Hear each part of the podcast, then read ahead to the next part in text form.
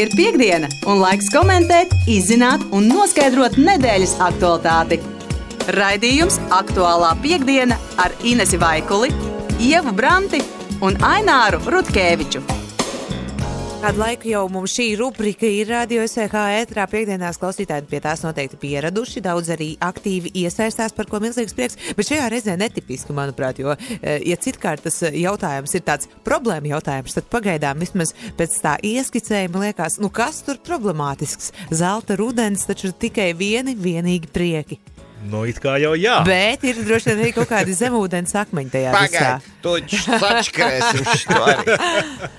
Nē, nu, tie prieki, protams, ir baudāmi tad, ja tu vari ērti piekļūt tai dabai un, attiecīgi, uh, diezgan raiti viss notiek. Tu aizbrauc, izbaudi, pēc tam tiec arī diezgan raiti atpakaļ mājās, nu, vai tur cik ātri nu gribi. Bet tad, ja tev jātūcās pa sastrēgumiem un arī tur jāstaigā, kā mēs teikt, viens otram pa galvu kaut kādās. Uh, vietās. Tad no nu, īsti forši varbūt tas arī nav. Un tos skatus gadu no gada mēs redzam, protams, populārākajā Latvijā zelta, mm. rudens vērošanas un baudīšanas un visādā citādā ziņā izjušanas vietā, kas ir Sigulda, uh, Turaida. Tur, protams, uh, Lorupas grava un visas tās ainavas, kas pavarās, nu, tās man šķiet, ir katram kopš bērna kājas zināmas. Tur Vecāki mm. cenšas aizvest, man šķiet, bērnus jau mm -hmm. kopš mazotnes. Bet, nu, protams, tas līdzi nes arī sastrēgums neizbēgami, un cil tās cilvēku masas, kas pārpludina Siguldu katru rudeni, ir ļoti iespaidīgas. Un tad mēs arī pamēģināsim no klausītājiem šoreiz uzzināt, uh, kādi ir uh, jūsu ieteikumi, kurp doties kur mierīgāk var baudīt ne mazāk krāšņus dabas skatus, ne mazāk krāšņas ainavas un krāsu paletes Latvijā uh, ar krietni vien mierīgākiem apstākļiem, mazāk cilvēkiem un uh, līdz ar to iespējams arī ietaupītām nervu šūnām. Jā, jā, pavisam noteikti. Kas interesanti attiecībā uz turaidu, vismaz vasarā, vēl augustā novēroju, ka tur ir tādi labošanas darbi, ceļa labošanas darbi, tiltu labošanas darbi, divi sarkani luksofori gandrīz kāzas nokavēja, it kā laicīgi pat izbraukdāma. Savējās, Savējās jā, noteikti. Bet, nu, ka tur jau tā ir eh, korķis.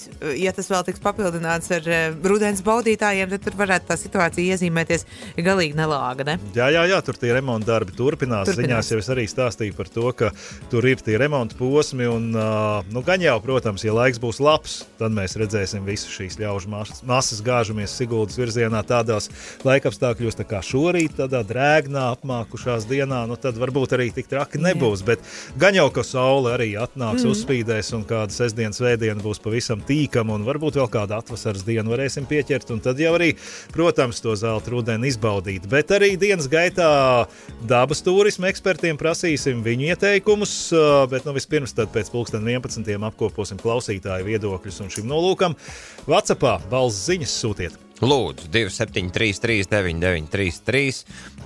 Kur tad vēl var doties? Sametīsim čupiņā tās labās idejas. Man gan konceptuāli, konceptuāli liekas, ka tas ir līdzīgi kā rēdienam. Katram ir savi drošie varianti izveidojušies laika gaitā dzīvē. Nu, tu zini, ka tevi tas konkrētais ēdiens iepriecina un tur viss būs kārtībā. Un tāpēc tik tā daudz, Siguldi, tik, tik daudz, man liekas, tāpēc arī turās pie tām zināmajām vietām. Un tad, nu, attiecīgi, var vienīgi novēlēt vairāk laika savā dzīvē veltīt tam, lai atrastu jaunas drošās vietas. Lai, lai nebūtu tā, ka nu, mēs tagad uz dūlo kaut kur braucam, un mums ir svarīgi, lai ir tā superbilde. Nu, braucam, būs, būs, nebūs, nebūs. Viņš vairāk uz to noskaņoties. Un tad caur to, man liekas, atradīs tās jaunās savas supervietas. Mm -hmm. Savas tādas uh, odziņas, kas tev vienmēr būs drošais variants pēc tam. Jā, es, es ar citu pateikšu, droši variantu. Es pagājušajā nedēļā biju Siguldā, nekādu rindu, jā, izstaigāju, visu apskatījos, ļoti skaisti ainava. Tiesa, nebija arī vēl rudens, bet idejiski biju izbaudīju bez rindām. Tātad brauciet uh, septembra sākumā, jā? jā. Vai jūnijā? Mhm. es gan biju tālāk vidzemē, aiz Smiltenes, uh, Almēsteros, mm -hmm. uh, un tur Protams, arī tāda vidzemes ainava raksturīgā ar pakalniem, ielām. Un tad no viena pakalna pavērās tāds smags skats, kur bija četri koki rindā un pilnīgi trīs, četrās dažādās krāsās. Tur bija vēl zaļš, tad mm. dzeltens, mm -hmm. oranžs un jau pavisam sarkans. Uh, lapu krāsu ziņā. Tā ka nu, tos skatus var ķert tik uz soļa, arī braucot ar mašīnu, pavaroties pa labi, pa kreisi. Kas tu traks? Es, es kā gaiziņu 50 km no Rīgas. Es kā gaiziņu puses ļautiņš varu ieteikt arī arī gaiziņu ar ļoti skaistām mainām. Protams, Nu, ie, jā, vēl jau jāreikinās. ka vecpiebalga tā arī Mhm. noteikti. 70 km robežās ap Rīgu jau vēl visi turisti slinkie taču brauc, un, un, un daudzu skolu ekskursijas tur tiek organizētas, tāpēc, ka tas ir tuvāk. Bet, Kas nu, to zina, kā šajā te rudenī ar skolu ekskursijām, Jā, pandēmijas skolai apstākļos? bija arī tuvāk Rīgas apkārtnē. Ah, sveiki! Mūsu skolai bija diezgan patālu uz Rīgu. Nu, jā, es saprotu. Jūsu skolā. jā, um, rakstiet, lūdzu, mums uh, dodiet ziņas ar audio uh, ziņu starpniecību WhatsApp 273, 393, kādas jums domas un sajūtas par šo visu. Arī droši vien Sigūdas iedzīvotāji var pateikt, ko viņi domā. Oh, oh. Un, uh, un vienkārši izveidot tops. Un es pat domāju, ka, ja man būtu teikšana par Sigūdas kaut kādu turismu centru, es Sigūdā izvietotu liels norādes ar citām Latvijas skaistām vietām. Un Lai tie, kas atbrauc uz to Sigūdu, redz, ka, ah, wow, pasties! No visas biznesa lietas ieguldēja garām. Jā. Nē, kas tur nu, beidz? Viņiem uh, lielāks bizness ir no laimīgiem vietējiem iedzīvotājiem, nevis no tiem dažiem spieķīšu pircējiem, kas atbrauc ar savu vāģi, nopēržās tur un brauc prom pēc tam. Nu, bet tāpat Nu. apēst kādu bulciņu, zupu vai kādu mm. Kotleti, tā arī Jā. kā cilvēki. Jā, taisnība. Izlamāt vietējo personālu par to, ka bija cilvēki jāgaida. Jā, jā, jā. Nu, jā, nu, gaidīsim viedokļus tu no zinātājiem. Jā, ko tad mēs Sakrājies tev pa četrām nedēļas dienām. jā, jā. Roktumiņš. Absolūti. Nu, Sigūdas kontekstā es vienkārši esmu jau, man liekas, noguris no tā. Es esmu tas, tas pats, kas uh, katru gadu čīkstēt par rodiem vai, vai pārdzīvot par to, ka nesanāca mandarīna garākā mīza. Man liekas, nu, kad mēs no tā izaugsim? Mēs visu laiku par to runājam. Visu laiku tur ir bardaks. Visu laiku. Nu, jau, nu, jau, Tāpēc. nu, jau, Uja, uja, uja. Tiešām, mm. nu, sabiezināja tās krāsas, tiešām tā kā tāds zelta rudens, kas par tādu liekšķeru uzlika virsū šim visam. Klausīsimies, ko Ne zināt. zelta, bet kas tur skaitījās? Darbas rudens. Darbas karota zelta rudens mucā. Savu Nu, kā variantu. personiski. Nu, kā, beidziet. Jā, jā, jā. Jā. Nu, super, nu, aktuāli. Redzi, acīm redzot, aktuāli, jo ne par vienu citu e, jautājumu mums ir tādas diskusijas Jā. ētrā pašiem savā starpā vēl nav bijis. O, Kasparam jā. šitā ne par ko citu nav sakrājies Bet dzīvē. pilnīgi, pilnīgi. Ā, pagaidiet, Ai, nē, pajautājiet. nē, nē, nē, par rodiem un garākajām mandarīnu visām lūdzu, nē. Tā bija. Labi, Paldies, Enār. Nu tad, Radio SVH ēterā raidījumus aktuālā piekdiena finansēja kaut fonds no Latvijas valsts budžeta līdzekļiem. Par raidījumu aktuālā piekdienas saturu atbild Radio SVH.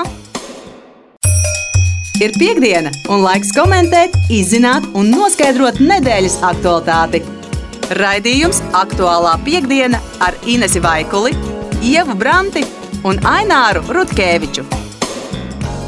Ar raidījumu aktuālā piekdienas studijā Ainārs Rutkevičs. Latvijā, diemžēl, vasara visticamāk ir beigusies, un nav tālu brīdis, kad varēsim baudīt zelta rudeni. Jau gadu gadiem nemainīgi lielas tautas masas dodas vērot dabas krāšņumu uz Siguldu, kā rezultātā siltās un saulainās nedēļas nogalēs tur veidojas pamatīgi auto un cilvēku sastrēgumi.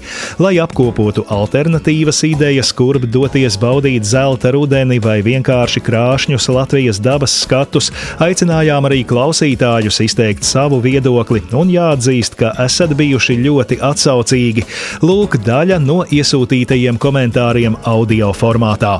ceļš um, no ķekavas apļa līdz uh, Jaunjēlgavai ir vienkārši fantastisks. Un tālāk pati Jaunjēlgava, uh, visi Daugavas loki, uh, skrīveri, skrīveru dendroloģiskais parks un uh, lielvārde ar uh, lielvārdas baznīcu un visu to uzkalniņu augšā, kad var redzēt ā, skaisti Daugavu un arī krāsainos kokus.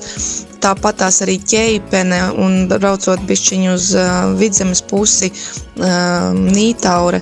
Viss tas apgabals jau septembra beigās faktiski jau viss ir krāsainās lapās un tur jau var sākt pamazām doties. Pati esmu no ķeguma puses un baudu skaistos katru, katru rītu, kad vedu bērnu spēndārzu pāri Hesam, tā kā laipni lūgt. Sveiki! Man pašai ļoti patīk rudens, un šis jautājums man likās ļoti interesants, jo man pašai ir tāda oriģinālāka pieeja. Protams, braukt kaut kur ir forši, bet ir forši arī mājās. Un kāpēc gan neieviest rudeni mājās?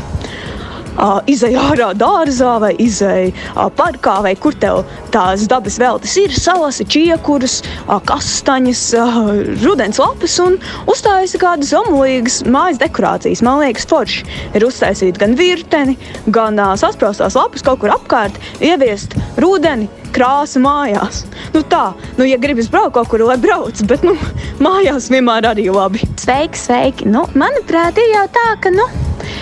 Tā Sigūda ir tāds, teiksim, rituāls, vai ne? Kaut kā tā mēs ar bērniem aizbraucam nu, katru rudeni.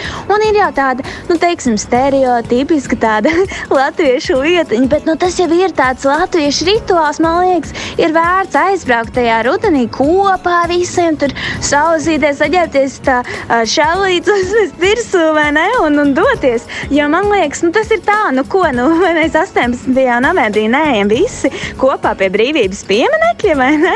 Es domāju, mēs dodamies visi kopā un izbaudām, ka mēs esam kopā. Mēs esam latvieši kopā, uh, svinam, mēs šī gadījumā svinam rudeni. Un man liekas, ka Sigūda ir fantastiski. Nu, tā ir skaisti. Es domāju, piekritīs visi, vai ne? Nu, bet, protams, ja negribās, tad es iesaku uz uh, Brīdavas muzeju. Tu tā kā savienojies ar to latviešu būtību, ar to savu identitāti. Nu, man liekas, tas ir, tas ir tas, kas ir vajadzīgs mums katram latvietim rudenī. Sveici! Sveiciens! Man īstenībā vakardien vīrs tieši pajautāja jautājumu, kur mēs varam bērniem aizbraukt nākamajā rudenī, nu vispār jau šajā. Un, un es domāju, nekur tālu nav jābrauc. Mēs tepat vecrīgā varam atpūsties. Aiziet uz visām kafejnīcām. Tāpat arī daži koki centrā ir. Tas nu, galvenais, ka redzēt tās lapas birstam, un, un, un, ja gribas nu, bišķiņu tālāk, nu, tad var pabraukt pāri salu tiltam. Ir agents kāds, cik es zinu, jā, tur ir vēl nu, nezinu, kaut kādu māru pa laikam. Jā, nu, tur var pa tiem parkiem pastaigāt ar bērniem, nu, viņiem tie bērnu laukumi. Un, un, un tu vari nu, atpūsties ar vīru, jā, kamēr viņi tur atpūšas pa tiem laukumiem. Nu, kaut kā tā, nu, es baigi nekur nebraucu. Mēs nekur nebraucam, parasti nekur tālāk, nu, jo, ziniet, nu, ir tas slinkums, darbs un tā. Godīgi sakot, es domāju, ka labāk doties uz zvēru dārzu, tur pavadīt visu dienu, var iziet ārā meža plakā un atkal iet atpakaļ zvēru dārzā. Sveiki! Es jau personīgi tos rudenus baigi nebraucu uz nekādām siguldām, kur viss ir oranžs un rudenīgs. Es, es tur tā rudenis nebaudu. Man vairāk patīk pie jūras, jo tas jau nav vairs tā kā vasarā, kad visi tur guļ un sauļojas. Rudenī visvairāk to var izbaudīt, jo viss ir brīvs un vilnīši ir vēl trakāki.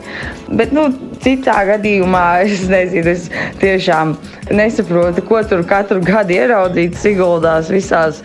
Es labāk aizbraucu tiešām pie jūras un, un, un ārpus Latvijas, iekš Latvijas. Man patīk tas viss. Tāpat saņēmām arī jūsu ieteikumus rakstiskā formā. Tā viens no klausītājiem raksta, ka skaista vieta ir Kokneses parks un Pilsdrupas, kur pērse ar Daugavu satiekas. Savukārt kāds siguldietis sūrojās, ka pašvaldība pandēmijas laikā publicēja sarakstu ar vietām, ko apskatīt novadā, par kurām turisti vēl nezināja. Siguldas iedzīvotāji par to visu nesot bijuši priecīgi, jo tādējādi plašām ļaužu masām tika atklātas visas slepenās zināmas vietiņas. Tik tālu klausītāju viedokļi, bet pēc pulksten trijiem dienā runāsim ar dabas aizsardzības pārvaldes dabas turisma ekspertu Andris Somu, un tad redzēsim, kādi ir viņa ieteikumi zelta rudens baudīšanai. Tiekamies raidījumā aktuālā piekdiena tad. Studijā bija Ainārs Rutkevičs. Radio SVH ēterā raidījumus aktuālā piekdiena finansēja Mediju atbalsta fonds no Latvijas valsts budžeta līdzekļiem. Par raidījumu aktuālā piekdienas saturu atbild Radio SVH. Ir piekdiena, un laiks komentēt, izzināt un noskaidrot nedēļas aktualitāti. Raidījums aktuālā piekdiena ar Inesu Vaikuli, Ievu Branti un Aināru Rutkeviču. Ar raidījumu aktuālā piekdiena studijā Ainārs Rutkevičs. Latvijā, diemžēl, vasara visticamāk ir beigusies, un nav tālu brīdis, kad varēsim baudīt zelta rudeni.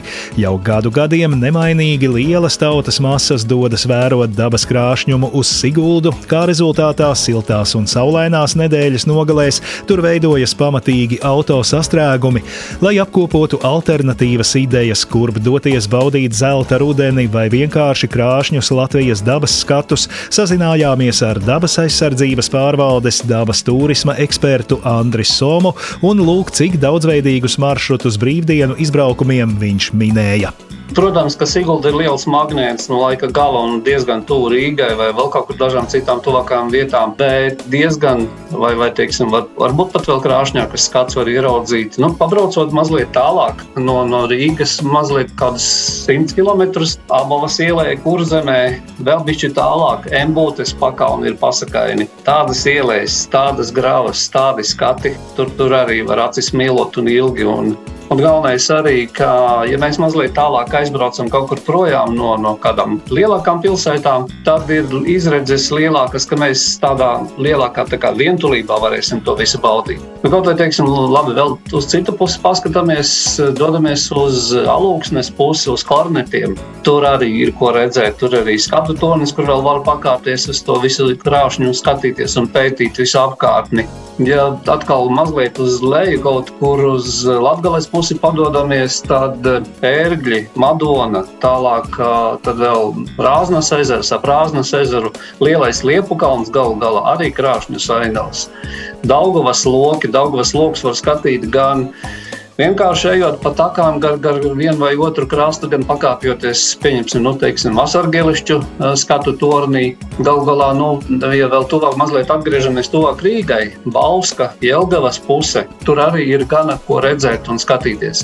Protams, tas ir mazliet tālāk, bet Varbūt, ja papēta vēl kaut kādas citas iespējas, kas ir ne tikai tie krāšņie skati, bet varbūt ir kādi apskates objekti, kādas lauku saimniecības, kaut kas vēl tāds interesants, tad tur noteikti ir vērts doties tajos virzienos. Andris Soms atzina, ka pandēmijas laikā iedzīvotāji ir vairāk sākuši ceļot pa Latviju, turklāt izvēlēto galamērķu dažādība arvien pieaug, un šī tendence ir novērojama nevien mūsu valstī, bet arī visā Eiropā. Ir ļoti strauji pieaudzis to cilvēku skaits, kas savā valstīs, savā zemēs praktiski nu, ļoti maz pirms tam ir bijuši. Tad pēkšņi viņiem nav ko darīt, nav kur likties, un tad viņi iet, meklē iespējas turpat savā savu māju tūmā kaut ko apskatīt.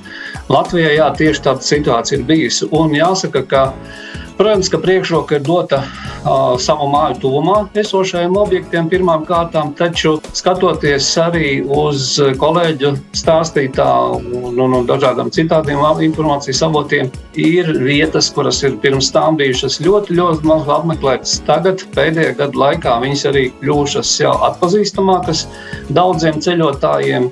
Un uh, daudzi teikuši, ka, lau, bet es nekad nebiju iedomājies, ka pie mums arī kaut kas tāds var būt. Nu, varbūt mums nav kaut kādi kilometriem augsti kalni, bet tie paši pakalni vai upju ielas, nu, kaut kā aizbraucot uz abas puses, uz pedvālu, pieņemsim, vai uz, uz tajā pusē, vai to pašu Daugavas loku krāšņu papētītu, tad tur tiešām var palikt un pusdienu sēdēt un baudīt to skatu. Pat nemaz tālāk nekur nekustoties.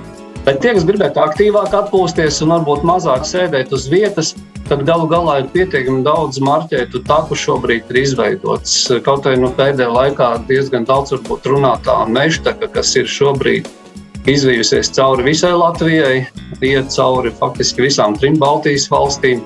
Labi, mēs tur veselas trīs dienas varbūt nestaigāsim, bet kaut vai pa mazam posmam var paskatīties. Un tā informācija ir daudzveidīga un pieejama. Un, un dažādi aprīkotiem cilvēkiem ar dažādu staigāšanas pieredzi izvēlēties ir ko.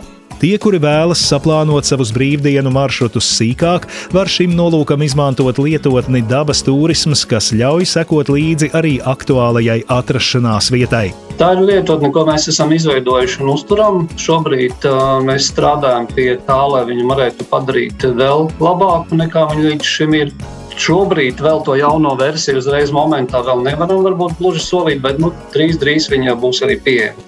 Bet arī, vēl, protams, ir vērts paskatīties kādus citus avotus, kādas citas lietotnes, kuras arī ir nu, gana varbūt eh, dažādi daudzveidīgāka informācija ir atrodama arī. Vienīgais, ko ikvienam dabas baudītājam vajadzētu ielāgot, ir paņemt līdzi visu atnesto un neatstāt aiz sevis atkritumus. Protams, jo līdz ar lielo cilvēku skaita pieaugumu, kas bija novērojams pagājušā gada un arī šogad īstenībā, ir vienlaicīgi, diemžēl, pieaudzis arī atkritumu skaits, kas paliek aiz eh, daudziem apmeklētājiem. Jo nu, tas princips, ka mēs atnākam tīrā vietā un arī atstājam tādu pašu aiz sevis un tos iepakojumu maisiņus vai tukšās pudeles, Nav jau viņas tomēr tik smagas, lai mēs viņus vairs nejaudātu aiznest atpakaļ līdz savai mašīnai un pēc tam izvest vai nu mājās, vai būt pa ceļam kādā citā stāvoklī, kur jau speciāli ir rīkot šīs atkrituma vietas. Jo galu galā, ja mēs paši gribēsim atgriezties tajā pašā vietā vēlreiz pēc kāda laika, nu, varbūt pēc gada, atkritumi jau nu, paši par sevi nepazudīs. Viena daļa sadalās nu, ilgus gadus, ilgus gadu desmitus dabā stāv. Un, uh, tas ir viens mums pašiem, tas nepatīkami, bet uh, no otras puses raugoties, mēs jau ejam dabā un mēs esam ciemiņi. Jo mēs ejam uz kaut kādām mājām, lai nu viņi tās mājas, varbūt tos iemītniekus mēs neredzam, bet viņi tur klātesoši ir kaut kur paslēpušies lielāki vai mazāki.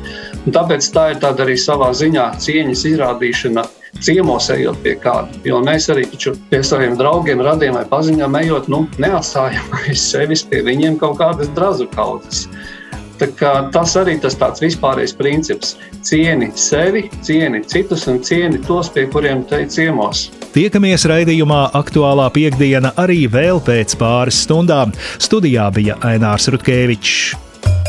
Radio SVH ēterā raidījumus aktuālā piekdiena finansēja Mediju atbalsta fonds no Latvijas valsts budžeta līdzekļiem. Par raidījumu aktuālā piekdienas saturu atbild Radio SVH. Ir piekdiena, un laiks komentēt, izzināt un noskaidrot nedēļas aktualitāti. Raidījums aktuālā piekdiena ar Inesu Vaikuli, Ievu Branti un Aināru Rutkeviču. Ar raidījumu aktuālā piekdienas studijā Ainārs Rutkevičs. Zelta rudens baudīšana Siguldā jau gadu gadiem nemainīgi ir kļuvusi par teju ikviena atpūtnieka ierasto virzienu šajā gada laikā, un izņēmums visticamāk nebūs arī šis rudens. Dabas aizsardzības pārvaldes dabas turisma eksperts Andris Soms sarunā ar Radio SVH atzina, ka Siguldas popularitāte rudens baudītāju vidū ir saistīta ar to, ka tā gadu gaitā ir bijusi kā etalons skaistajām ainavām, turklāt došanās tur neprasa iepriekšēju plānošanu. Tajā pašā laikā Latvijā ir ļoti daudz citu vietu ar skaistiem dabas skatiem, ko ir vērts aplūkot. Protams, ka Sigulda ir liels magnēts no laika gala un diezgan tuvu Rīgai vai vēl kaut kur dažām citām tuvākām vietām. Bet diezgan, vai, vai teiksim, var, varbūt pat vēl krāšņākas skats var ieraudzīt. Nu, pabraucot mazliet tālāk no, no Rīgas, mazliet kādus 100 km abavas ielē, kur zemē vēl bišķi tālāk, embūtes pakauni ir pasakaini. Tādas ielēs, tādas gravas, tādi skati, tur, tur arī var acis mīlot un ilgi. Un Un galvenais arī, ka, ja mēs mazliet tālāk aizbraucam kaut kur projām no, no kādām lielākām pilsētām, tad ir izredzes lielākas, ka mēs tādā lielākā tā kā, vientulībā varēsim to visu baudīt. Nu, kaut vai teiksim, labi, vēl uz citu pusi paskatāmies, dodamies uz alūksnes pusi, uz kornetiem. Tur arī ir ko redzēt. Tur arī skatu tornis, kur vēl var pakāpties uz to visu krāšņu, skatīties un pētīt visu apkārtni. Ja atkal mazliet uz leju, kaut kur uz Latvijas pusi padodamies, tad ērgļi, Madona, tālāk tad vēl Rāznas ezers, ap Rāznas ezeru, lielais Liepu kalns galu galā arī krāšņas ainavas. Daugavas loki, Daugavas loks var skatīt gan Vienkārši ejot pa takām gar, gar vienu vai otru krastu, gan pakāpjoties, pieņemsim, nu, teiksim, vasargelišķu skatu tornī. Galu galā, nu, ja vēl tuvāk mazliet atgriežamies tuvāk Rīgai, Bauska, Jelgavas puse, tur arī ir gana ko redzēt un skatīties. Protams, tas ir mazliet tālāk, bet Varbūt, ja papēta vēl kaut kādas citas iespējas, kas ir ne tikai tie krāšņie skati, bet varbūt ir kādi apskates objekti, kādas lauku saimniecības, kaut kas vēl tāds interesants, tad tur noteikti ir vērts doties tajos virzienos. Andris Soms atzina, ka pandēmijas laikā iedzīvotāji ir vairāk sākuši ceļot pa Latviju, turklāt izvēlēto galamērķu dažādība arvien pieaug, un šī tendence ir novērojama nevien Latvijā, bet arī visā Eiropā. Ir ļoti strauji pieaudzis to cilvēku skaits, kas savā valstīs, savā zemēs praktiski nu, ļoti maz pirms tam ir bijuši. Tad pēkšņi viņiem nav ko darīt, nav kur likties, un tad viņi iet, meklē iespējas turpatās savā savu māju tūmā kaut ko apskatīt. Latvijā jā, tieši tāda situācija ir bijusi. Un jāsaka, ka Protams, ka priekšroka ir dota uh, savu māju tuvumā esošajiem objektiem pirmām kārtām, taču skatoties arī uz kolēģu stāstītā un, un, un dažādiem citādiem informācijas avotiem, ir vietas, kuras ir pirms tam bijušas ļoti, ļoti maz apmeklētas. Tagad, pēdējā gada laikā, viņas arī kļuvušas jau atpazīstamākas daudziem ceļotājiem, un uh, daudzi teikuši, ka, lau, bet es nekad nebiju iedomājies, ka pie mums arī kaut kas tāds var būt. Nu, varbūt mums nav kaut kādi kilometriem augsti kalni, bet tie paši pakalni vai upju ielas, nu, kaut kā aizbraucot uz abalas puses, uz pedvālu, pieņemsim, vai uz, uz tajā pusē, vai to pašu Daugavas loku krāšņu papētīt, tad tur tiešām var palikt un pusdienu sēdēt un baudīt to skatu. Pat nemaz tālāk nekur nekustoties. Bet tie, kas gribētu aktīvāk atpūsties un varbūt mazāk sēdēt uz vietas, tad galu galā ir pietiekami daudz marķētu taku šobrīd ir izveidots. Kaut arī nu, pēdējā laikā diezgan daudz varbūt runātā mežtaka, kas ir šobrīd izvījusies cauri visai Latvijai, iet cauri faktiski visām trim Baltijas valstīm. Labi, mēs tur veselas trīs dienas varbūt nestaigāsim, bet kaut vai pa mazam posmam var paskatīties. Un tā informācija ir daudzveidīga un pieejama. Un, un dažādi aprīkotiem cilvēkiem ar dažādu staigāšanas pieredzi izvēlēties ir ko. To, ka zelta rudens baudīšanai ir arī alternatīvas iespējas, apliecina arī radio SVH klausītāju iesūtītie ierosinājumi. Ceļš uh, no ķekavas apļa līdz uh, Jaunjēlgavai ir vienkārši fantastisks, un tālāk pati Jaunjēlgava. Uh, Uh, visi Daugavas loki, uh, skrīveri, skrīveru dendroloģiskais parks un uh, lielvārda ar lielvārdas baznīcu un visu to uzkalniņu augšā, kad var redzēt skaisti Daugavu un arī krāsainos kokus. Tāpat tās arī ķeipene un braucot bišķiņu uz vidzemes pusi Nītaure. Uh, viss tas apgabals jau septembra beigās faktiski jau viss ir krāsainās lapās, un tur jau var sākt pamazām doties. Pati esmu no ķeguma puses un baudu skaistos skatus katru rītu, kad vedu bērnu spēnu dārzu pāri Hesam, tā kā laipni lūgtu. Sveiki! Man pašai ļoti patīk rudens, un šis jautājums man likās ļoti interesants, jo man pašai ir tāda oriģinālāka pieeja. Protams, braukt kaut kur ir forši, bet ir forši arī mājās. Un kāpēc gan neieviest rudeni mājās?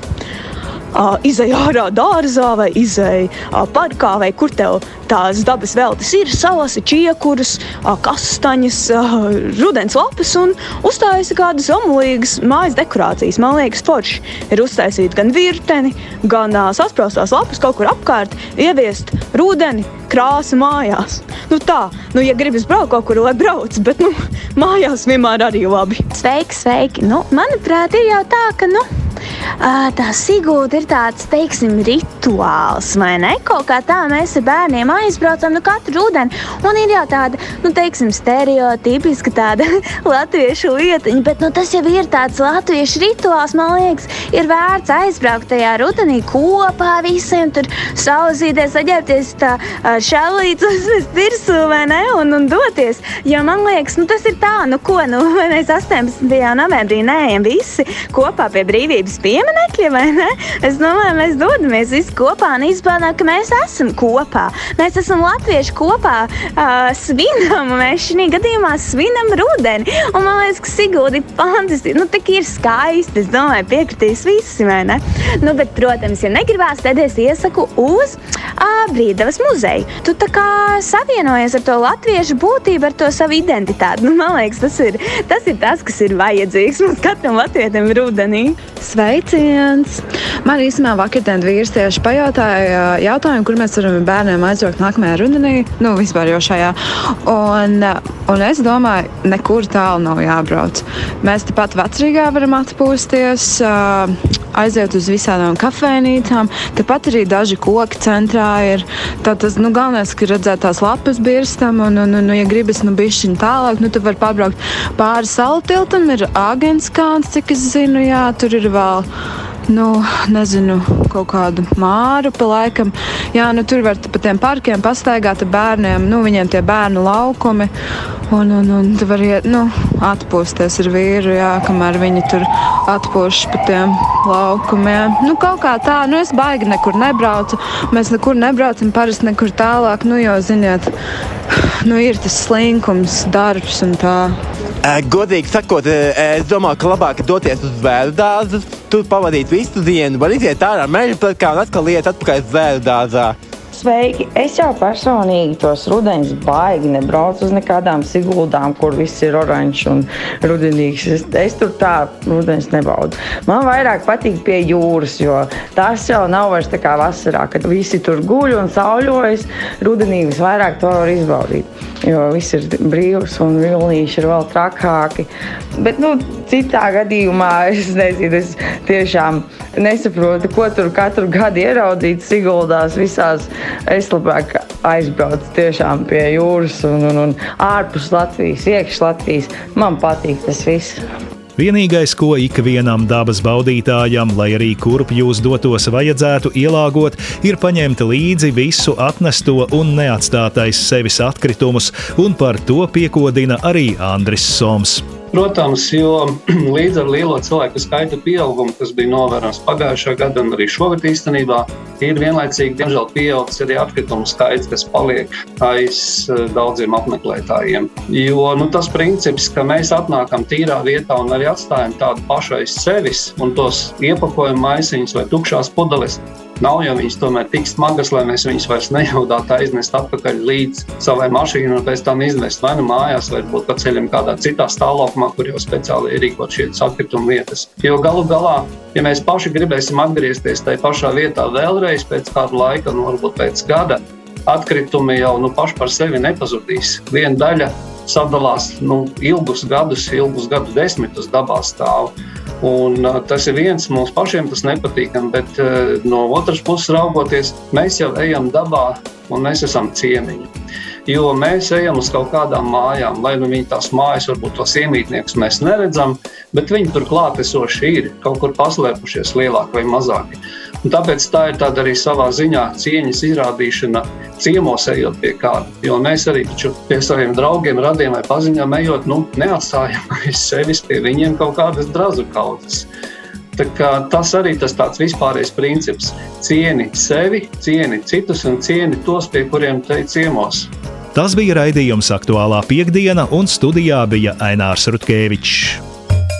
Radio SVH ēterā raidījumus aktuālā piekdiena finansēja Mediju atbalsta fonds no Latvijas valsts budžeta līdzekļiem. Par raidījumu aktuālā piekdienas saturu atbild Radio SVH.